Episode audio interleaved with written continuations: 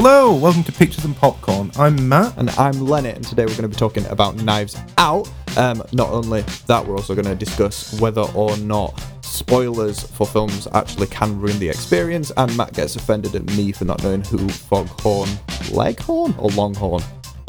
That's a testament to the fact that I don't know. It's Foghorn Leghorn, you bastard. so, uh, Knives Out. It's good. I like it. Good. In a nutshell, it's Daniel Craig doing a Foghorn Leghorn impression while trying to solve a mystery of a dead old man. Yeah, which I I am so sorry about this, but I thought it was Michael Caine for a lot longer than I should have. What, the old man? Yeah. Wow. I, th- I genuinely think it's because on uh, Letterboxd, the artwork for it is always slightly small. So he's in the artwork, and I just, my brain just went, oh, that's Michael Caine. And I just stored that at the back of my brain. And then when I eventually came around to watch it, like, I'd already filled in that that was what his face was. Nope, it is absolutely not. Yeah, you just assumed it was Michael Caine. Yeah, and it absolutely is not. no, no, because I don't think I've seen the actor who played Harlan Thrombey. According to this cast list, it's Christopher Plummer. It is indeed Christopher Plummer. I'm almost certain I'll probably seen in something. And it's absolutely not. It's definitely not Michael Caine. I can guarantee that. Not Michael Caine. But no, I thought the cast was really good because it was a variety of like recognizable people. It was a huge ensemble. I spent the entire film trying to remember where I'd seen the actor who played Walt before. Is it Kangaroo Jack? What, Michael Shannon was in Kangaroo Jack? Michael Shannon is like the the Darth Vader of the bad guy in Kangaroo Jack. The Darth Vader of Kangaroo Jack. Yeah, no, so that is... yeah, because in Kangaroo Jack there is like a, a bad guy who I think is like kind of like a mob boss kind of thing, and then there's his little sidekick that he actually sends to go do the dirty deed. So he's the Darth Vader uh, of Kangaroo Jack. Yeah, if you want to roll with that allegory. I do. No, I recognised him because he was um, General Zod in Man of Steel. Oh, okay. That was where I'd seen him before. I haven't seen Man of Steel, and I honestly don't plan to. It it was all right. Okay. okay. Man of Steel was all right. But how was Knives Out? Knives Out, it was very good. Good, good. It was very, very good. I uh, overall enjoyed it. Yeah, good. I wasn't a huge fan of the, say, like the first act. It did what it needed to do. It needed to set things up. It did a lot of exposition with the interviews, and it demonstrated a lot of good points. You mean like the montage? Like the montage of the interviews? Yeah. Oh, see, I really liked it. I, it felt a bit clunky being thrown straight into it. Mm. I don't know. Like that's just my, my personal thing was that it took me a, a while to get used to. I like. I appreciate what it did, and it was probably the best way it could have been done. Mm-hmm. I just. Like, so once it got past that, the rest of the film, it, it flowed great. It just felt like it was, I think because it was darting back and forth, and I'm used to, like, in, say, like a whodunit or a mystery, like the interrogation thing coming a little bit later, more towards, like, the middle of the film. Yeah, it's normally, it kind of plays out, plays out, plays out, they find the dead body, then all of a sudden it's the interrogation thing or, you know, whatever. Whereas this was, it started with that. Yeah, and then it sort of worked backwards from that, which was good, because you had sort of had the same point of view as the private detective and as the police, like, okay, here's a dead body, and you find out everything as they do, kind of. Yeah, um, so I liked it just because I think um, it, they managed to work in a few jokes in there, which I think was really, really nice. Mm. Um, like the, I think it was when uh, Benoit Blanc um, first started, actually, it came to the forefront and then started asking questions, and it was like... Um, He was hinting to try and get them to, like, backstab each other to try and give information on their other siblings. And Jamie Lee Curtis's character was like, you are not going to do this. You are not going to just say things so that I then start backstabbing my own family. Like, you're not going to do it, and I'm not going to do it. And then it just cuts to... Um, it's not Walt, is it? it I think it was uh, Richard. It's her husband, wasn't it? Yeah, so her husband, Richard...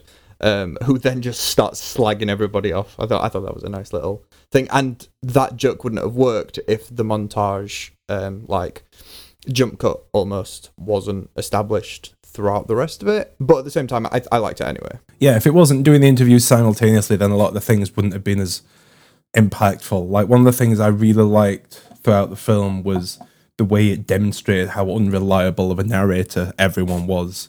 Mm-hmm. Yeah, like the, that cake scene. Yeah, and that um that wouldn't have been as impactful had it been complete all of Jamie Lee Curtis's interview, okay, complete all of Michael Shannon's interview, okay, complete everyone else's interview.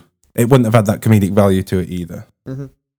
Yeah, that's true. And I it, I genuinely had like laughs throughout the entire thing, which I think was really nice, especially because it's not trying to be a comedy. It's just also funny. Um, yeah, it was a good mix. Yeah, I agree. And, you know, can we talk about how absolutely fantastic Daniel Craig is? I loved it so much. I, I right. He did a good performance. Oh, are you going to say you didn't like it? I hated his accent. Ah. I hated it. The moment I first heard it, it just sucked me out of the film. It felt like really over the top at first because I know what Daniel Craig sounds like. Yeah, naturally. I've never seen a James Bond film, but like I've seen clips of him. Yeah, I've seen other segments of him in things, so I've heard his voice before. Mm-hmm. And as a person, I'm not a fan of him. Of what I've seen of his personality, it does seem a bit of a prick. But, you know, it was a good performance, but the accent just wasn't for me. So everyone seems to mention the Foghorn Leghorn thing. Longhorn? Whatever it is. Yeah, the giant rooster from Looney Tunes. But I, I'm unaware of every time that that character in that accent is mentioned, I'm totally unaware of what that is. What? The closest that I could... I know, I apologise. The closest I could relate... You've ever seen Looney Tunes? Yeah, but I don't know the, what that character is. Um, the closest I could relate it to is that vine, that really, really popular vine of... Uh, I think it's like a pasta. Just going, wah, wah, wah. That's all I could get. Like, that's all that was in my head when he was doing what? The entire thing. If you've not seen it, I apologise, because that was completely out of, like, context. Wah, wah, wah, wah, wah. Um, no, like, so... I, I just need to, like, see... So Foghorn Leghorn, he's the giant rooster from in Looney Tunes. Yeah, no, I, I, I think I know what that looks like, but yeah, no, I, I haven't seen as much Looney Tunes as you probably think I have. I guess. Is this is this audible disappointment? Like, I, I can't see you, but but I can feel it. I'm just taking a long sip of of judgment.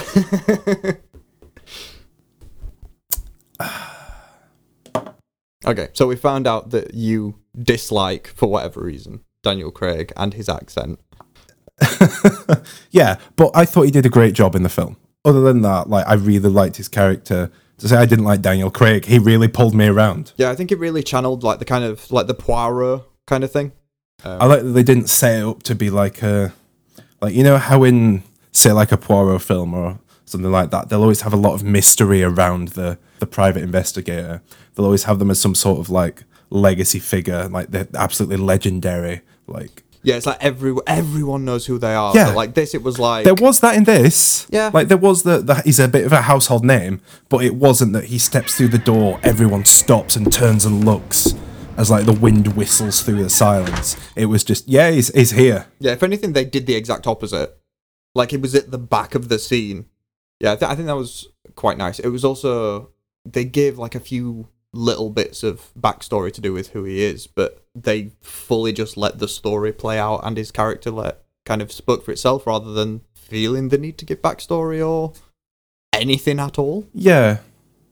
Yeah, it was good because they didn't like overwhelm you with irrelevant exposition, which was another thing I liked about the film, which is that everyone and everything had a purpose. Everything intercut, everything crossed over, everyone had a role to play. Mm-hmm. Which I really liked, and like the attention to detail with like little things and a lot of the symbolisms I really liked. Yeah. Symbolisms? Symbolism. A lot of the symbolism, symbolism I really liked.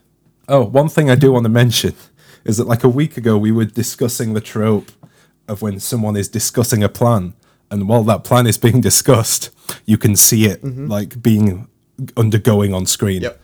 Or like the person who is like running the plan, who's in charge of everything, they're dishing out instructions as that is happening. Yeah. You're watching it happen on screen. And then it happened in the movie and I was just like...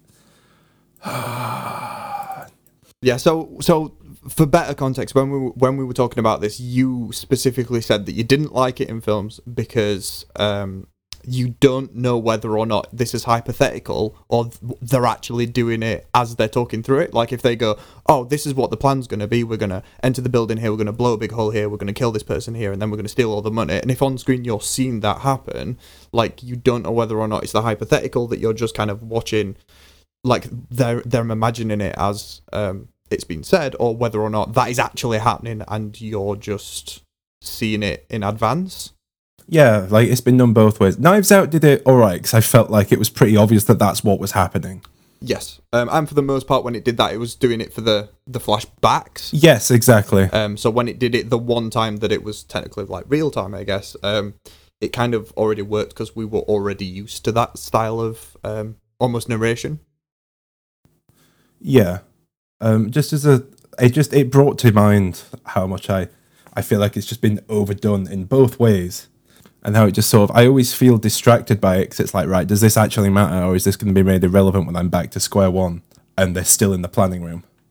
However, uh, you know, in this context, it was, you know, it, it, it wasn't bad. Yeah, and they'd already taught you that there's a chance that what you're seeing is uh, not entirely real. Like with the cake thing, like they, they physically show you two people stood next to Harlan as he's getting his birthday cake. And then, literally, the scene after, they show two different people stood next to Harlan as he gets his birthday cake. They've already taught you that maybe what you're seeing isn't entirely true, so that if they did do that kind of subversion of, oh, this is actually hypothetical and not how it really happened, it wouldn't matter because they've already taught you that maybe these things aren't real. Yeah. So that kind of, I guess, is the first act. I mean, like, I, I watched this twice, and on the second time I tried to kind of break down kind of the segments, and I broke it down to like basically four. There's like the first uh, interrogation segment, and then there's the time when um, we find out that Marta actually killed Harlan, and there's a, a, an entire section of like the police investigation kind of going off still at the house while she's desperately trying to cover up any kind of trace that it was actually her. Then there's the complete genre change, and it's not a whodunit anymore. It's just kind of like a, almost like a crime thriller of her trying to run away and um, just doing her best to get away. And there's actually a setting change there because um, they're not at the house anymore. And then there's like the fourth act, which is um, back at the house. It's it's a whodunit again, except you don't really realise it's a whodunit again because they've just uh, subverted everything because what they told you was the answer is actually not the answer. Yeah. Brings me on to an interesting point, which I will I'll, I'll talk about in a bit. But um, I I wasn't a fan of the the outcome. I felt like out of everyone, his his involvement was the most predictable. Like if you've lined up all the characters, uh, I'm talk, sorry, I'm talking about Ransom and his involvement in the death of Harlan. Hugh Ransom. His first name is Hugh, and that, I guess, is relevant. Yeah, I felt that Hugh's involvement with the murder was the least surprising bit of it. Like, it wasn't much of a twist. It was like, oh, okay, the guy that's an asshole is... He is an asshole. Okay. Whereas everyone else, it was interesting because it showed their more aggressive natures and colours the moment they realised they were being denied their fortune. So later on in the film, there's the will reading, where the whole family finds out that Harlan has changed his will a week before his death and that none of his family will be receiving anything. In fact, all of his estate, all of his companies and his stocks will be going to Marta, his nurse, his longtime nurse and carer and friend. Um, and all of the family is outraged by this. They're disgusted that their father, their loving father who supported them in building their own projects and starting from the ground up, would do this to them.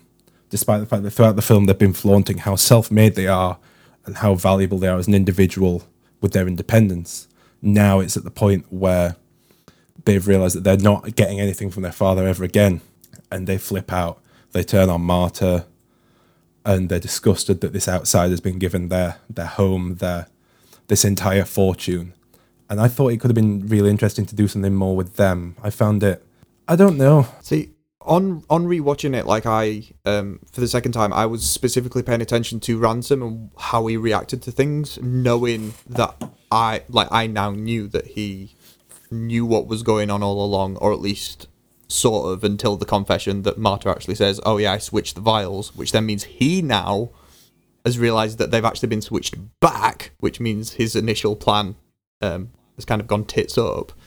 So, like, I was yeah. watching his reactions to things, because it was like, when, like, the will reading happened, what did Ransom do? Because he knew that was coming. Yeah, he just laughed. He laughed and then walked out. And he genuinely, he's chuffed and then just walks off, because he didn't come to see the will reading. He, I, I think, just came to, he almost rub, wanted to rub it in. He wanted to see their reaction of that disappointment. Yeah. Um, which I think works really nicely. Like, the reason why he turns up at the will reading is just eating biscuits and he's just having a good time.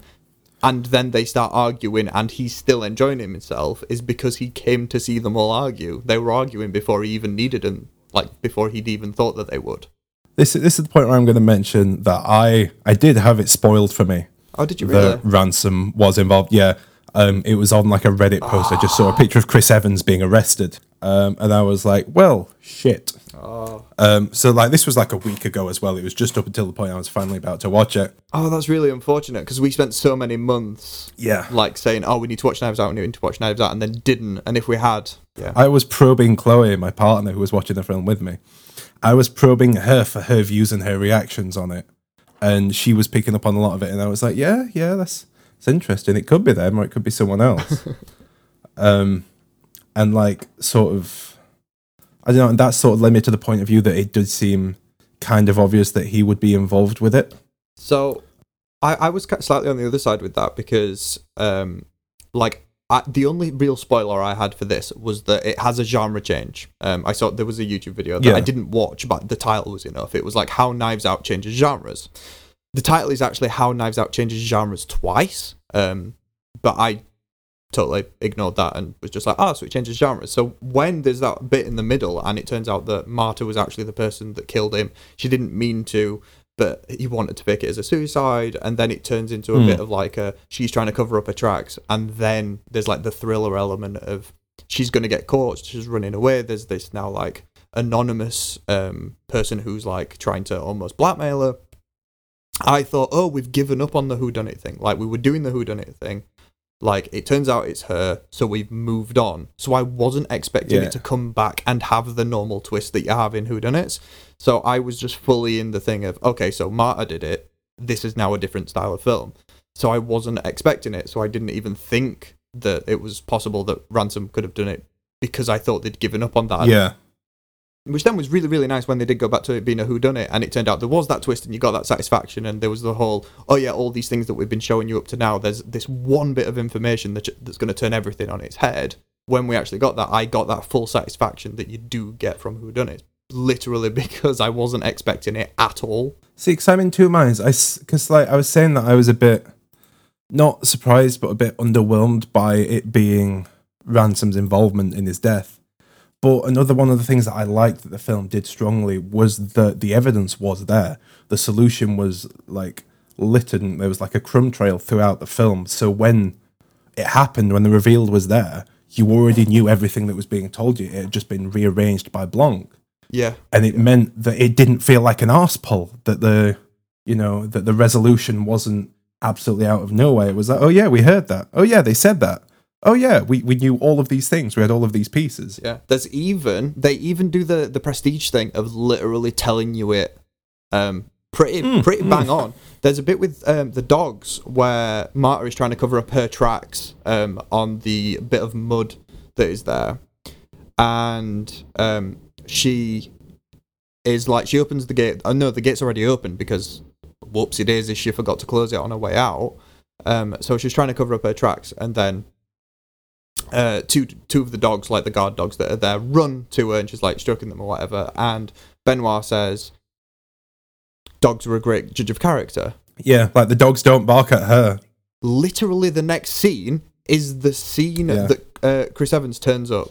And they are aggressive towards him. He, they're the only, he's the only character that the dogs are aggressive to in the entire film. Yeah, that was the thing that I picked up on. Like, that is literally them saying, this guy's the bad guy. And, like, I, I just kind of gloss over that side of stuff because I'm thinking, oh, right, yeah, okay, he's going to be some form of antagonist. No, he was actually the entire bad guy, even at that point in the story, because all of this was pre-planned by him, sort of. Yeah, I um, like I liked that as well, because there was the bit earlier on where they were running through the accounts of people going up and down stairs, and Jamie Lee Curtis's character said she was woke by the dogs barking. And then it showed Marta sneaking into the house, and it was like, hold on, the dogs didn't bark at her. Mm-hmm. And then when Ransom turned up at the house in the car and the dogs were barking at him, it was like, right, okay, he must have gone back to the house at some point then. There must have been something involving him at the house. Yeah. So it's little stuff like that that was, like, that was there. Yeah, which it kind of has to be to make this worth it, otherwise they are just pulling the rug from under your feet. Oh, yeah. To pull it back a little bit, um, I think... the actual for, for the entirety of the film, like the entire kind of the tone, the soundtrack, the color grading, the um, cinematography, I think all of it was awesome too. Like, as much yeah. as this film is, it's about the story, it was also kind of gorgeous and sounded great. Yeah, I have uh, never seen Daniel Craig's eyes so dazzlingly blue. Odd that you should say that, because it's his eyes are always something that I notice in his films. Oh. Like, it looks almost like... Like when they're trying to make you look a little bit alien. Um, like, that's just what he looks like. But yeah, they enhanced it, I guess, a little bit. Like what they do on The Apprentice, for some reason. Um, what? Yeah, on all of the, the Alan Sugar scenes in The Apprentice, so you know when they're in the boardroom, they... For some reason, I, I mixed up The Apprentice and Dragon's Den. Oh, yeah, no, no, no, on. The Apprentice. Um, yeah, they edit everyone's pupils to be really, really vibrant. For some reason. Um, How bizarre. Yeah, super, super bizarre.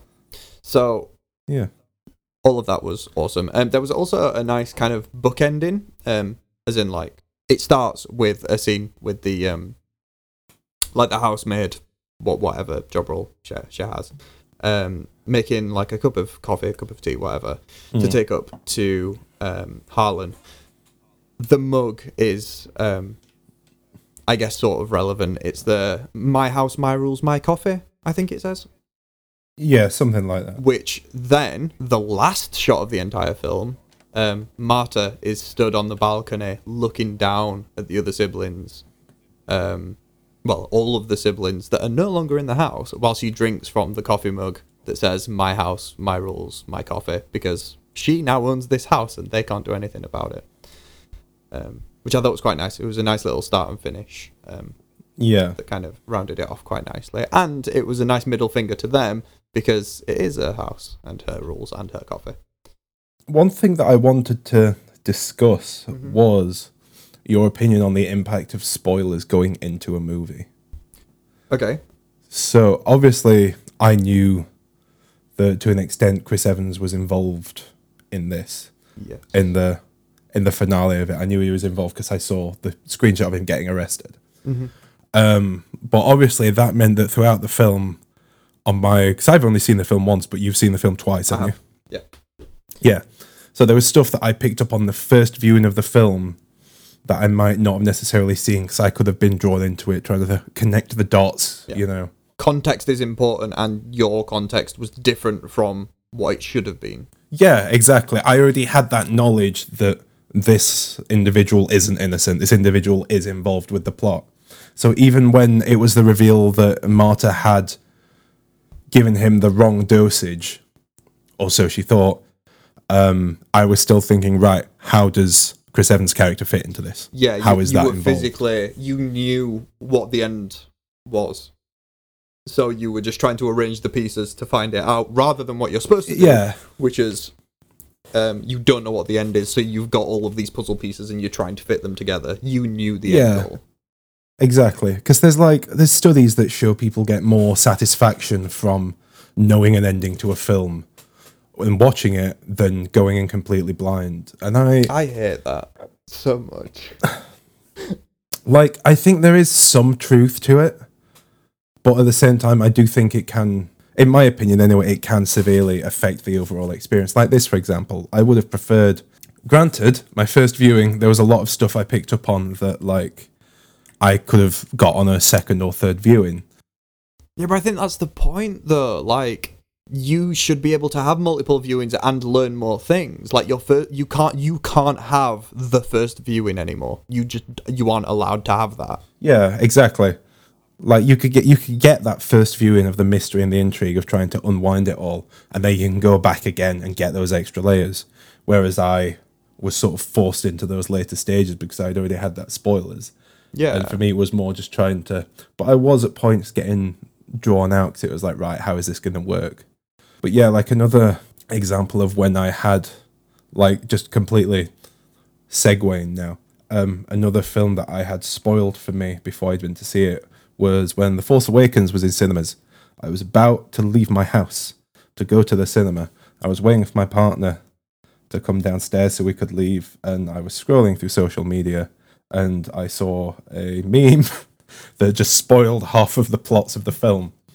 Um, like half of the plot points of the film. It was talking about um, Kylo Ren being Ben Solo and murdering Han Solo, his father. To which I just responded, fuck. Yeah, I hate it so much. And then went to the film, and it was like, like it was interesting because those, other than Han Solo's death, the plot points in that film weren't hidden. They were like, the first half an hour, you knew it was he was a Solo, you knew he was Han and Leia's son. But still, you lose that opportunity to have that first viewing So again. For me, like, the important thing here is, like, whoever's making the film, I, obviously, I guess it's kind of the director that's going to be taking um, the, the lead here. It's like they have a way that they want to give you information, whether it's just blanket exposition or whether it's physical plot points. They have, yeah. like, meticulously laid out how they want to present you with that information. In a film like this, it's specific um, to the mystery and how it unravels. And then things like trailers, which is why I never watch trailers, like, they undo all of that because they're just like, oh, we need to make this, like, a two-minute video to make the film look really, really cool, so we'll put in that really cool moment and that really cool moment. So then you're going into the film already knowing things that you shouldn't know yet, so that when things are revealed to you in the in the order that they want it to be revealed to you to have the best experience, you already know some of them. Sometimes it's later things, so you don't have that experience like you didn't because you already knew that Ransom yeah. had... had to have done it because you've seen him be arrested. I think the the best approach to trailers and to promotions of films that I've ever seen would have been the last two Avengers films, Infinity War and Endgame. Because mm-hmm. not only did they have altered footage, they had footage that wasn't even in the film. They had... I like that. Um, they specifically kept it to certain time frames within the film. So when it came to Endgame, they only showed footage from the first twenty minutes of the film in the trailer of this three-hour film, and there's a lot of stuff that happened in that film, a lot of spectacle, a lot of stuff that could have sold the movie. But granted, by that point, the movie had already... It sells itself, just the title. Infinity War was massive. I don't think there's been a cinematic event on the same scale. So that sold tickets, and then with that ending on the cliffhanger, it's like, okay, clearly people are going to come back and see Endgame. So granted, they had the opportunity that they didn't... This wasn't a small indie film that they had to sell to audiences. They didn't have to show the highlights of the films, the best bits, to draw audiences in, because they knew that the the tickets were good as sold, let's face it. Yeah, well, I, that's, you've just kind of hit the nail on the head there, though. It's like, they didn't do that because they didn't need to, so it kind of sucks for the films that have to kind of prove themselves and yeah. therefore put up some spoilery things in trailers. I can't give you yeah. any examples because I actively avoid them. But yeah, like I, um, I know they exist because they're the reason why I stopped yeah. watching them. And like, they didn't need to, and I do have respect for them that they didn't do that. Like, specifically the people that made those films were like, no, we're not going to show spoilers because we want people to enjoy these films. Which is, it's, it's good. And then, like, with the Star Wars films, they didn't do anything like that. They just, like, cut trailers together, did the trailers. I think the issue with Star Wars is that I, I thought the Palpatine thing was going to be a huge spoiler that he was in the trailer. And then the opening crawl just mentions him, which is a yeah. whole other thing that I, I could I could go on for hours about. But... Um, one of one of the trailers, like, dropped the bombshell that Palpatine had been all these voices in Kylo's head the entire trilogy. Like, that was in the trailer, and I was like, holy shit, this is a big plot point. Why is it in the trailer? Oh, it's the first scene of the movie. Yeah, awful. What? I hate it. Um, but yeah, so that's sort of... So, for going back to Knives Out... the film we're actually talking about. yeah. Um, so, because of obviously that knowledge, there's other little things, like... There was a scene where it was in Harlan's study, when Harlan and Marta were talking, they were chatting about the family. When the camera is panning around Harlan... There's the, a knife on the desk that passes almost through his neck as he begins talking about Ransom, which I thought was very clever. I didn't know that. That's good. Um, it's literally just like the camera pans across, and as he begins talking about him, it reaches his neck and it like just passes through very slowly. That's neat. I like that. It's on like the, you know, the little side table next to him. Yeah, yeah. And it's then that he he, like, he picks up the knife and he's talking about that only a fool wouldn't be able to know a real one from a fake, which is also a nice little payoff, which sets up the ending really nice. Yeah. yeah. The the little squeak that it does is so funny. Yeah. They're on about, I watched the, um, for the second run through, I actually watched the direct, uh, not the director's cut, the director's commentary. Um, so yeah. I was paying attention to what was going on, but it was more, they were just kind of talking about how they made it and all those kind of things. And they were on about that they, like, I, th- I think they kind of meticulously um, did that little bit to try and get the best comedy. Like, they tried loads of different kind of pacing things to try and do that. Okay, they're falling, they're falling, they're falling. They're in, the knife's in. It slowly lifts. Woo-woo. Oh, that was another thing I picked up throughout the film.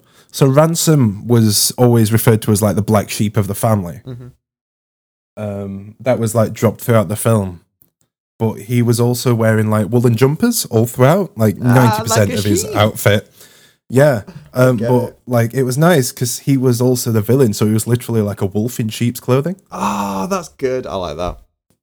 Yeah, which I thought was a neat little... I wonder if that was on purpose, because apparently, again, because of the director's commentary, you know the um the the sculpture of all the knives? Um, yeah. That has been referred to as the, the knife donut, and obviously there's the, the donut monologue. I'm glad I'm happens. not the only one, because like on my notes, I literally referred to it as the circle slash donut of knives. Yes. That wasn't um actually intentional. They didn't They didn't intend for the knife circle sculpture to have any relevance to the donut speech and for it to really? have any kind of thing. Mainly because Rian Johnson didn't know whether or not he was going to keep the donut bit in. Like, on the day oh, I saw that. he yeah. was talking to Daniel Craig about, I I don't know whether or not, like, this donut thing's a bit too cheesy, is it a bit crap? And then Daniel Craig was like, oh, let's roll with it. And I, I assume they did takes with it and takes without it. Yeah, I heard that it was because Daniel Craig, like, did it so good that he sold him on it. Like, it was his performance that sold him on it. That would make sense, because he is fantastic in this. I really, really like him in this. Um, but yeah, it's funny you say that as well, because like the placement of the family around the the donut during the interrogations was interesting, because only Marta was sat in the middle during the interrogations. Mm-hmm. Only her seat was positioned in the centre of the donut. Everyone else was sat to the side of it as if they were involved, but not quite.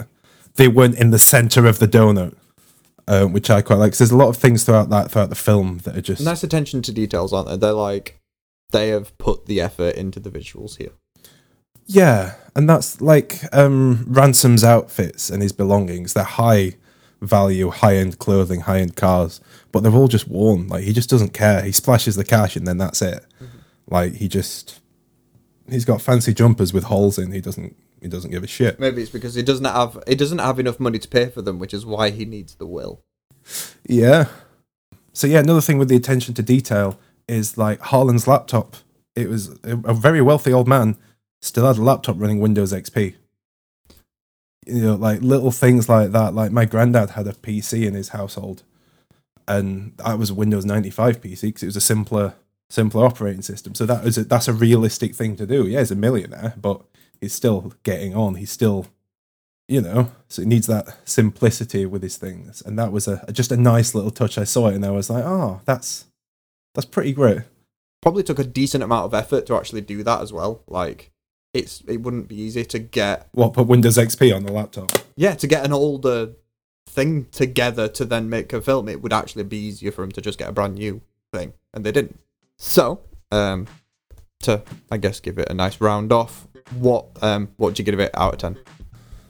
Uh, eight out of ten, I'd say. I I give it a nine. Um, I I understand why you would rate it lower than I would. Um, like I had a, probably a better first experience watching it, literally because I didn't know the twist. So when the twist came, it was like, oh wow, that's really cool. Um, like I really really like Daniel Craig in every capacity, including his accent and the wow thing. It's, I I just really, really like it. Um, I thought the ensemble cast was fantastic. Um, I thought that for what I think is her first proper big budget lead role, um, Ana de Armas did like mint. Like, she wasn't overshadowed by these huge actors. Um, and I, yeah, I liked all of it. The only reason why it's not ten out of ten is because of emotional connection. I guess it didn't. I don't love it as much as I love the other films that I give ten out of ten. That's literally the only reason. Everything technically and um, I guess physically about the film, I couldn't fall and love. nine out of ten, I guess. Yeah, like I'd, I'd give it an eight out of ten because it was a good film. And like for me, it was still a little bit flawed in the ways that I previously said. Like I sort of, but that could have been tainted by obviously my knowledge beforehand of going into the film of what was coming. But I mean, even with that in mind, it wasn't a bad film. It was a very enjoyable film. It was very well done. And looking at it in the mindset of out of my point of view, I used my partner to gauge a lot of things, and we were very much sort of on the same wavelength. So, yeah, I'd say eight out of ten for me, definitely. Cool. So, I there's rumours, I don't, I don't know how confirmed they are, there's rumours of a potential, like, Benoit Blanc sequel, um, I assume with an yeah, entirely new I've cast, heard about but that. With him. I am so down for that. Like, if this turns it into basically, like, a movie version of, like, the Poirot kind of thing, but it's actually just entirely movie form, I am down for that, because I, I think he's so great. Um, and, like, it's nice seeing Daniel Craig not as James Bond, and, like, even in something like um, Layer Cake, he's still the same kind of character. In this, oh, he's not, and I love it so much. I'm down. Yeah, definitely. Like, one of the first thoughts I had when I was watching this, I was like, I wonder if they're going to expand it, if they're going to build other films on from this. Obviously, like you said, it wouldn't be the same character. It would be that sort of the Poirot type mythos where it's this one man going around solving all these mysteries. And I think the pieces are there. They've got enough with it. Like, Rian Johnson did such a good job on this film that there's no reason why he shouldn't do more. Yeah, it's just a case of, like, I guess the, the subversion that happens in this film and the subversion that Rian Johnson likes to put in most of the things that he does um, can't really carry on through to sequels unless you subvert in a different way, in which case everyone's expecting a subversion. So, like, you know, it, it might not work as well to do a sequel. So I'm fine with not, yeah. But I'm also fine with a sequel because I, I just want to see more of him. I think he's great. Right, uh, I think that ties up Knives Out then. Okay, that's it. Thank you very much for listening. If you are listening to this on Spotify, a follow would be very much appreciated. Alternatively, you can check us out on Letterboxd or Twitter, where you can listen to us chat more shit about anything and everything. So thank you for listening, and we will catch you next time. Bye-bye.